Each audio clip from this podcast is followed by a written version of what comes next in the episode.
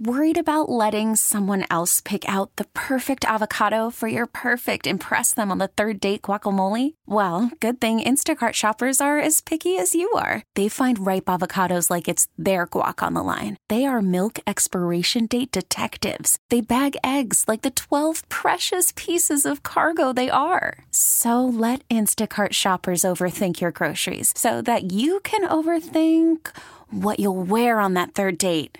Download the Instacart app to get free delivery on your first three orders while supplies last. Minimum $10 per order, additional term supply. This episode is brought to you by Progressive Insurance. Whether you love true crime or comedy, celebrity interviews or news, you call the shots on what's in your podcast queue. And guess what? Now you can call them on your auto insurance too with the Name Your Price tool from Progressive. It works just the way it sounds. You tell Progressive how much you want to pay for car insurance, and they'll show you coverage options that fit your budget. Get your quote today at progressive.com to join the over 28 million drivers who trust Progressive. Progressive Casualty Insurance Company and Affiliates. Price and coverage match limited by state law. You are listening to Metal Shop's Backstage Pass. Hey, what's going on? It's Metal Shop doing a little at home podcasting right now. Um, speaking with someone all the way in Germany, Robin Staps from The Ocean, The Ocean Collective. They have a new album, Phanerozoic, uh, Paleozoic or I'm sorry, that was the last one, but the new one is Phanerozoic 2 Mesozoic Cenozoic coming out September 25th on Metal Blade Records. Highly anticipated album. Robin, uh, how are you doing today, man? What time is it right now where you are? Pretty good, man. Um, it's about six six thirty in the evening here. I'm in Spain, actually, not in Germany Oh, right now. I okay. managed to uh, es- escape from Berlin when flights opened again last week, actually. So Yeah. having a little uh, off time here. Doing great. Nice, man. Well, uh, obviously 2020 has been a hell of a strange year. Um, honestly, the strangest I've ever been a, uh, alive to see, uh, and and we're still, you know, Yeah. But we, but we got to keep going on, you know, with it and everything. You guys have a new record coming out. Um, but personally, these last few months, I mean, obviously these last few months have been crazy. How have you been? Um, how have you been staying sane? How you been staying safe? Uh, what have you been up to? Well, I was uh, I was stuck in Berlin, basically where I live, and to be honest, it it really wasn't the worst time. Um, I had lots of off time to do other things that I otherwise would have never found the time to to do. I guess, Sure. um, such as working on a photo book, uh, 130 pages photo book documenting our tours of 2019 on the first part of the Phanerozoic record. That took a lot of time, and it, it turned out to be a beautiful project. But it was, uh, yeah, it would have been completely impossible if it wasn't for the, the total uh, halt uh, to which we came, you know, when, when all of this happened. So I'm trying to I'm trying to see it positive, man. Like there's nothing we can do about it. Anyways, obviously we had a whole bunch of it canceled. Um, we had a South America tour booked for May that we had to cancel, but luckily there was no flights booked yet, so we could just postpone it without you know any, any costs to us. Yeah. and lots of summer festivals, Wacken and uh, a festival in Russia, and like a whole whole lot of stuff was canceled. But I think we just managed to. Um, to reset our minds pretty quickly on uh, the fact that this is something we can't do anything about, and to you know look for other opportunities and try to make the best out of it. And also, I have to say that it kind of came at the right time because our bass player has um, has a weird disease on his fingers called psor- psoriasis. It's a skin disease, so he Oh, hasn't been able to touch yeah. his instrument for like uh, a couple months actually. And uh, our, our vocalist just had surgery to his ear. So if it wasn't for COVID nineteen, I think we would have been kind of knocked out anyway. So Mm-hmm. yeah, it re- it somehow just really came at the right time for us, I guess. Definitely, man. Yeah, I have psoriasis too. It's it's kind of a it can be it, Oh, can, right. it can range from just kind of a cosmetic thing to actually pretty debilitating. So it sounds like uh Yeah. but um it so was pretty bad for him. Like his his uh, you know the tips of his fingers were getting loose and stuff, and yeah, wow. it's pretty gross.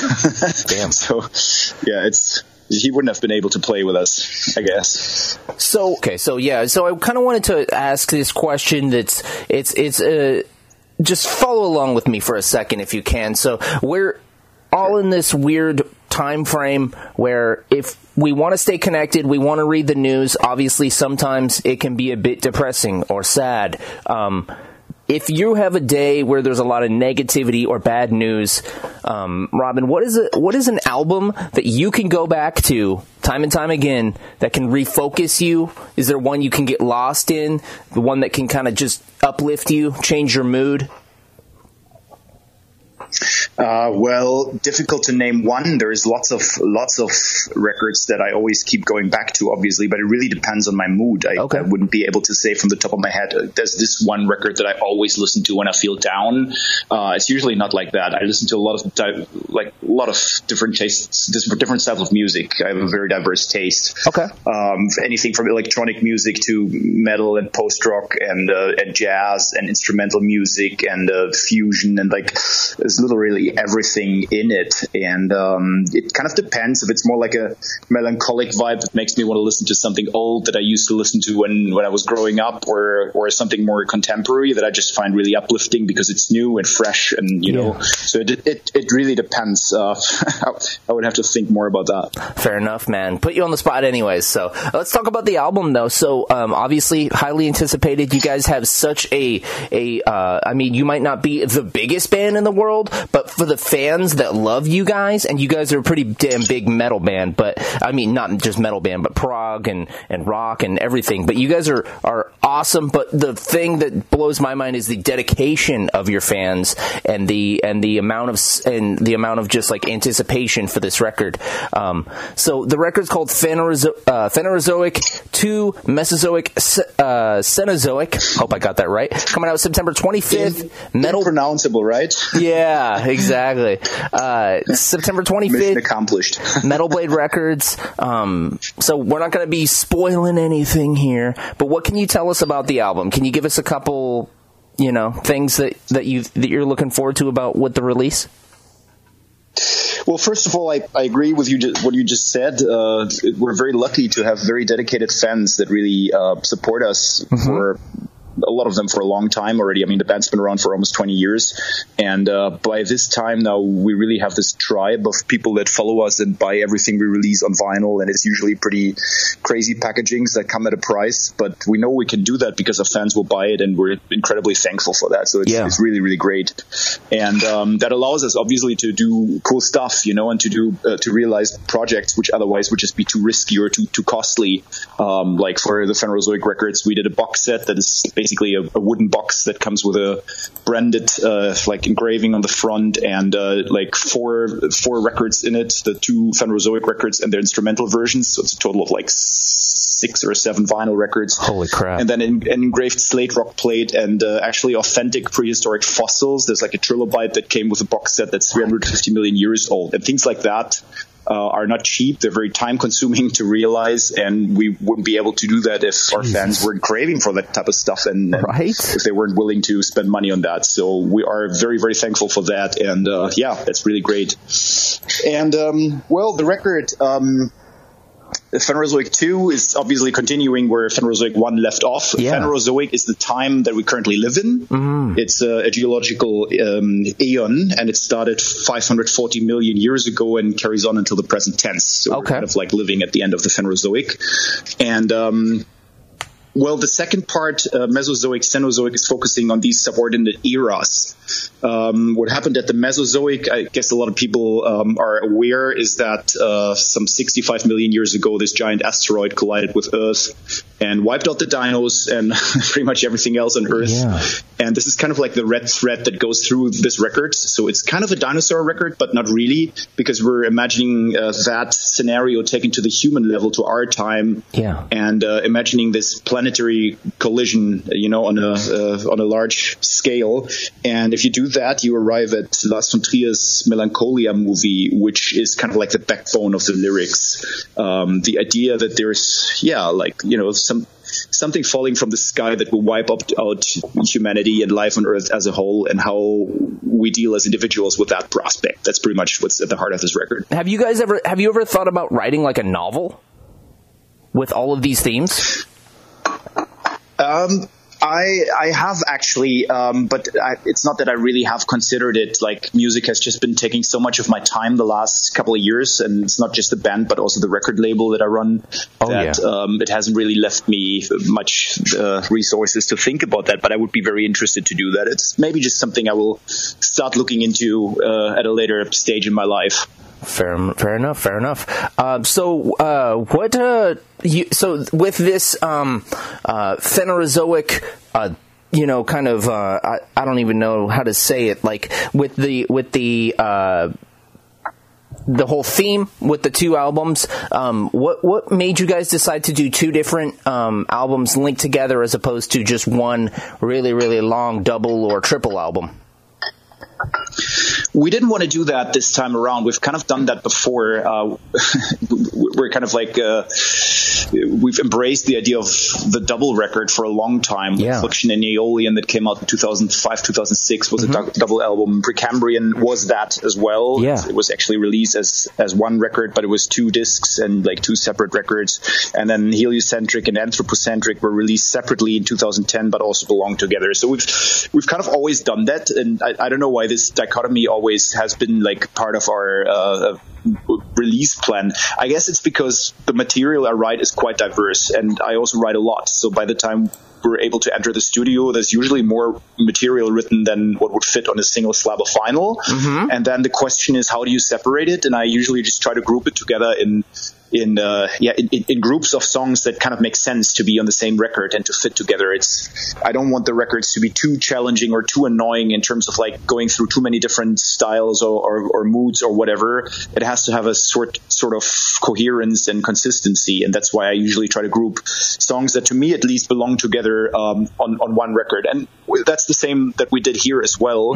Um, the first part of the record is quite streamlined. It's it's some songs of similar tempos and and there's this certain vibe that just goes through the record from the beginning to the end. And those tracks was kind of clear to me from the beginning that they would need to be together. They were also written around the same time, and Yeah. uh, you know they were kind of like in a, a unity um, that like an entity that belonged together. The second part was initially just the leftovers. they were the more eclectic, more experimental songs that didn't fit on the first record. Yeah. But um, I'm really happy to say that they developed, uh, you know, and that that second record developed an identity of its own um, as we were going through the process of working out these tracks and putting them together. Yeah. And uh, it's quite a journey. Like, like it starts in one place and concludes in a totally different place, and you wouldn't necessarily be able to anticipate that when you start listening to the beginning of the record. I think, but that's something that just happened um, across the process. And uh, you still there? Yeah, I'm here.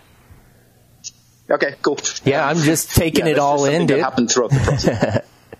Well, I'm I'm stoked to take it all in. Uh, speaking of, and, and and listen to it. Obviously, we're talking about the record uh, that's coming out September 25th on Metal Blade Records. We were mentioning um, you guys have a dedicated fan base, uh, so we're all stoked to hear this. Um, and I wanted to go back a little bit, and and, and um, Robin Staps is who I'm speaking with um, from the Ocean. In case you're just tuning in. Um, you know, we weren't all born with Judas Priest t-shirts. What was the first album that you ever purchased with your own money, whether it be a CD, a tape, vinyl? What about what was the first album that you purchased with your own money, dude? I'm pretty sure that was Guns N' Roses' Appetite for Destruction. Nice. Um, that was kind of like the first record that got me into guitar music Yeah. uh, when I was maybe like 10 or 11 years old. Okay. And uh, I, I bought that record on tape, actually. That was the big thing back then. All right, and then uh, so that inspired you, like s- listening to Slash, to pick up an instrument yourself.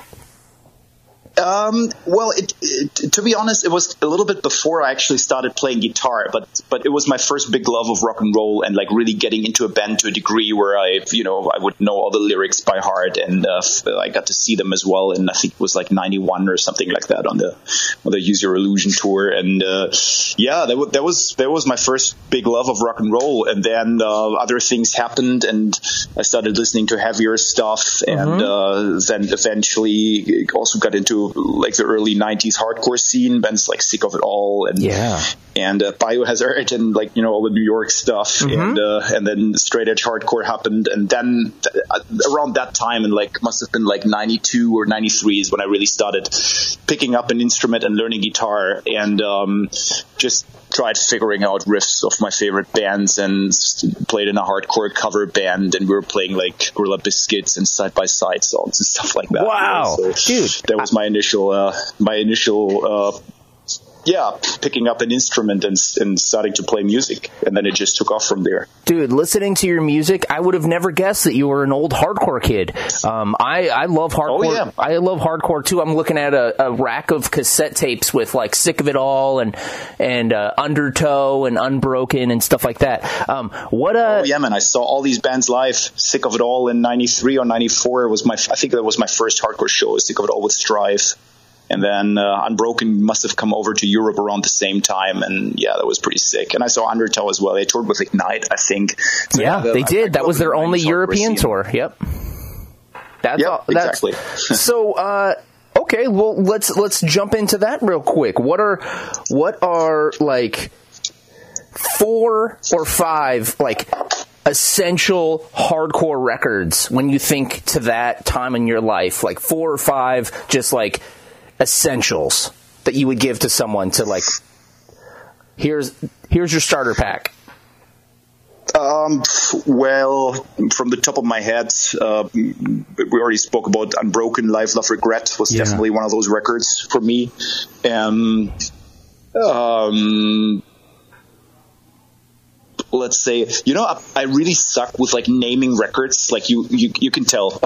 okay, fair enough. It's already the second time that you asked me this type of question. Like the first one was, what type of record do you go back to when you're when you're sad? Honestly, I don't know. It really depends on my mood. But um, yeah, I I, I, I, should look at my collection. I was into uh, there was a there was a band from Sweden called Abhinanda that I was really really into. Okay. As I said already, uh, a lot of New York stuff. Um, um, Sick of It All, Just Look Around would be mm-hmm. one of mm-hmm. those records. Um, I was really into Judge and Side by Side and this type of stuff. Yeah. And uh, a lot of Swedish stuff. Uh, uh, Refused, The Shape of Punk to Come. Obviously, there was 1998, but yeah. that was kind of like a, a, borderline hardcore record. There was a little bit more than that. Totally. And uh, Breach, another Swedish band, released a record called Venom. Also, must have been like 97, 90, 96, 97 or something like that. That was a groundbreaking record for me that I really, really loved.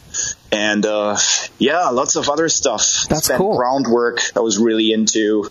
yeah. And uh, yeah, and some West Coast stuff as well. Like I think Undertow were yep. from from Seattle or yep. something like that.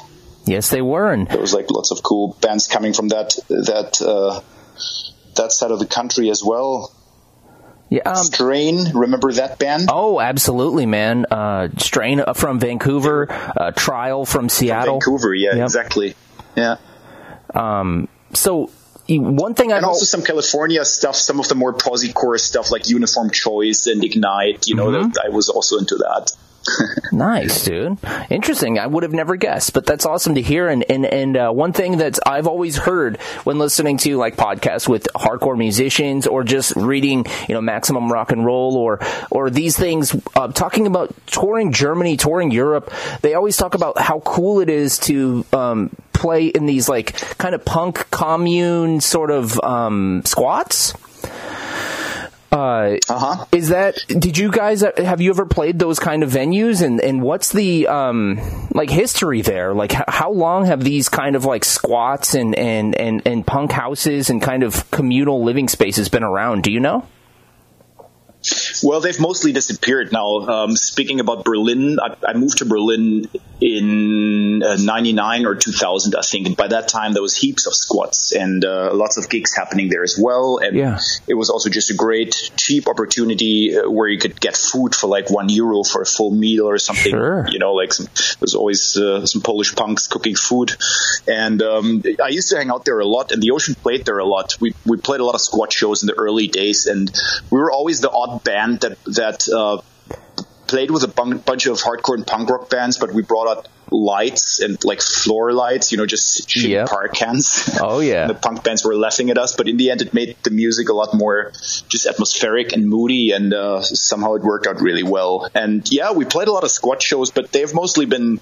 Uh, they've mostly fallen victim to you know real estate development in Berlin and uh, have been suppressed and just like pushed out of the inner cities. And uh, there's still a couple. There's still a Köpi. There's still a couple of in Friedrichshain left, but not nearly as much anymore as around the turn of the millennium. So this culture is kind of just, unfortunately, just in the process of disappearing. But yeah, it's been very it's been very important to have that uh, growing up as a band because at least you, you would always get a place to crash, you would always get get fed, yeah, and uh, and there was always people, there was always a good crowd, and uh, you know not the people that buy a ticket because they want to specifically see a band, but just because they're part of that community and they yep. come out anyway. So even small bands that nobody knew would always have um, some sort of a crowd, and uh, that that was really nice to um, for for a band that was starting up, you know, to to have these type of places to play. That's awesome that you have that foundation too. That like you grew up with the the DIY punk and hardcore ethics. So I think that that's yep.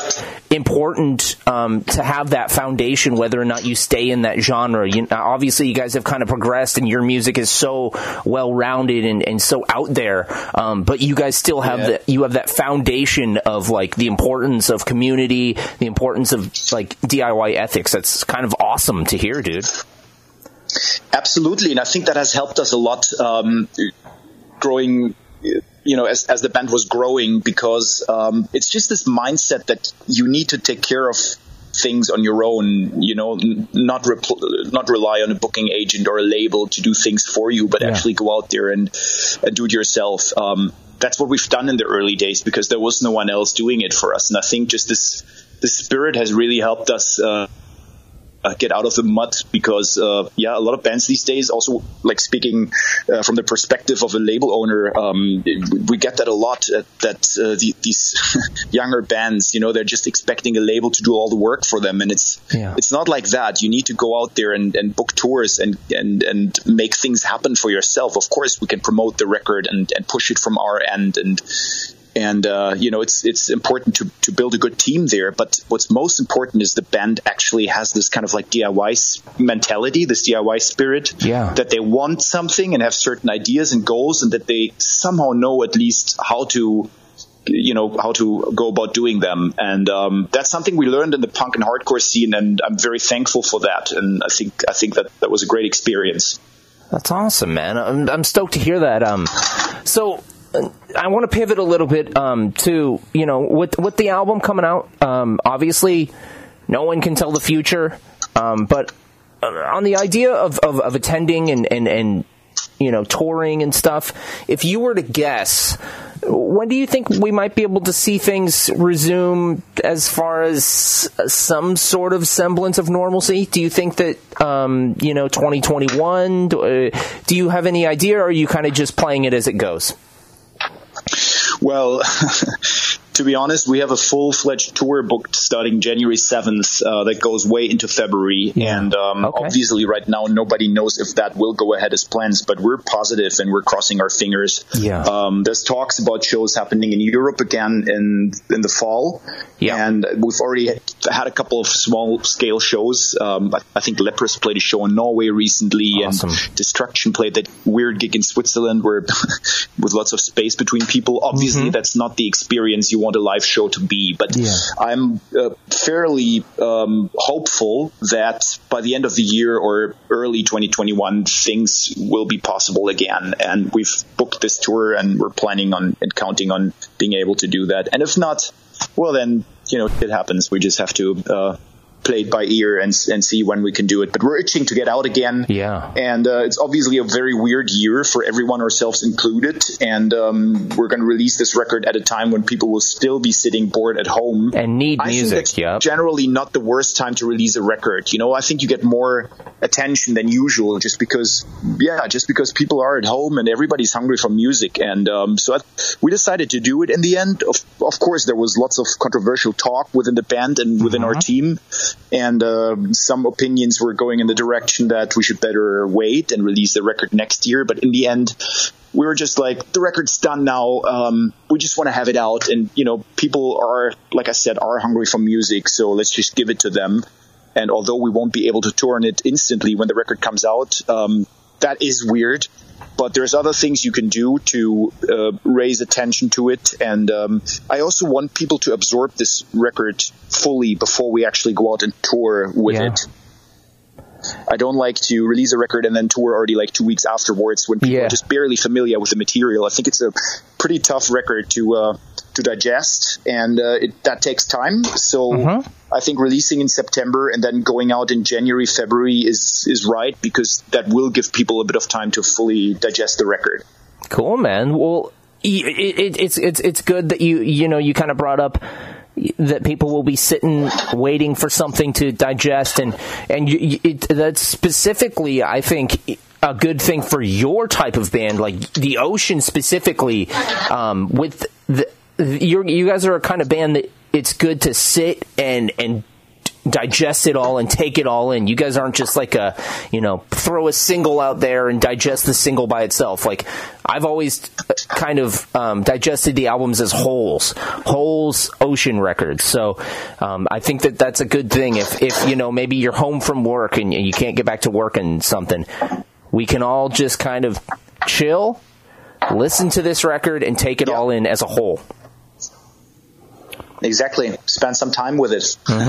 I like that. Um, so I just have a couple, Yeah. uh, one more final question for you, man, and, and uh, this is a one that's going to get you thinking.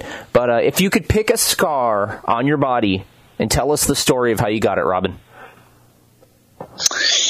Um, I have a pretty big but mostly hidden scar on my left uh, arm that is Okay. from a jellyfish encounter in the ocean, and uh, it's it's covered because my arm is covered in in ink, Yeah. and so you you cannot really see it in every uh, light anymore. But if you look closer, you can still feel it under the skin. Oh, wow. Um, it's when I was a boy, I swam into a, a like kind of like a field of jellyfish uh, stingers in the in the sea here. That was Oh, actually man. the same place where I'm at right now in Spain. Brutal. And I was panicking massively. I was with my dad, and uh, I kind of like I, I think I was close to drowning because it was like close to sunset, and I was like terrified because there was this stinging pain in the black water, and it was like, what is this? And then I kind of lost conscience, and I was underwater. My my dad actually pulled me back up and punched me in the face. Yeah, woke you I up. was crying like a baby, and then uh, yeah, we returned to the to the shore, and I had like all these marks all over my body. It must have been like twenty or something, and they were really like red and, and itching, and uh, we neutralized them with vinegar. And um, it was it was fine. It wasn't life threatening. The scarier part was that I just like I was panicking and I kind of like you know got underwater. That was Yeah. the really scary part. Yeah, and then I still had these scars, and um, like even half a year later, my my arm was like covered with them. But um, most of them went away. It just took a long time, but there's still like this one spot where you can still see this like long tentacle. That's super gnarly. Wow, damn, dude. The ocean with a with a the ocean got back at you, man. Wow, that's pretty gnarly. exactly. Right on, man. Well, uh, Rob, Robin, thanks so much for taking the time. Uh, do you have any final words for the Northwest audience here? Uh, oh, you're in the northwest. Actually, I wasn't even aware. yeah, we're we're in Seattle. Yeah. Um, well, um, right. Yeah, yeah. No, I, I wasn't aware where you're from actually. Um, well, we're we're very much looking forward to getting back to that beautiful part of the U.S. It's been way too long. Mm-hmm. Um, we've I think our last stateside tour was in 2014. Yeah. And uh, then we just did like a couple of West Coast shows actually in 2016, but those were pretty and like booked very late.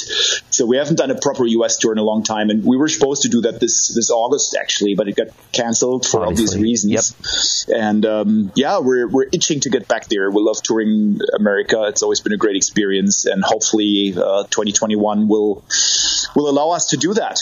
Fingers crossed. Absolutely, man. Again, the new record is Phanerozoic to Mesozoic, Cenozoic. Uh, there is a the singles and videos out now. Uh, you can check them out on YouTube. But September 25th on Metal Blade Records. Pre uh, pre-order the record. It's got some really cool packages and cool merch and whatnot. But uh, dude, thank you so much for taking the time to do the interview. And uh, stay safe out there. Stay positive. And it sounds like you got some cool shit coming up, man. Excellent, man. Thanks for your time. Yep. Have a good one, dude. Thank you. You too. Bye. This has been Metal Shop's Backstage Pass. This episode is brought to you by Progressive Insurance. Whether you love true crime or comedy, celebrity interviews or news, you call the shots on what's in your podcast queue. And guess what? Now you can call them on your auto insurance too with the Name Your Price tool from Progressive. It works just the way it sounds. You tell Progressive how much you want to pay for car insurance, and they'll show you coverage options that fit your budget. Get your quote today at progressive.com to join the over 28 million drivers who trust Progressive. Progressive Casualty Insurance Company and Affiliates. Price and coverage match limited by state law.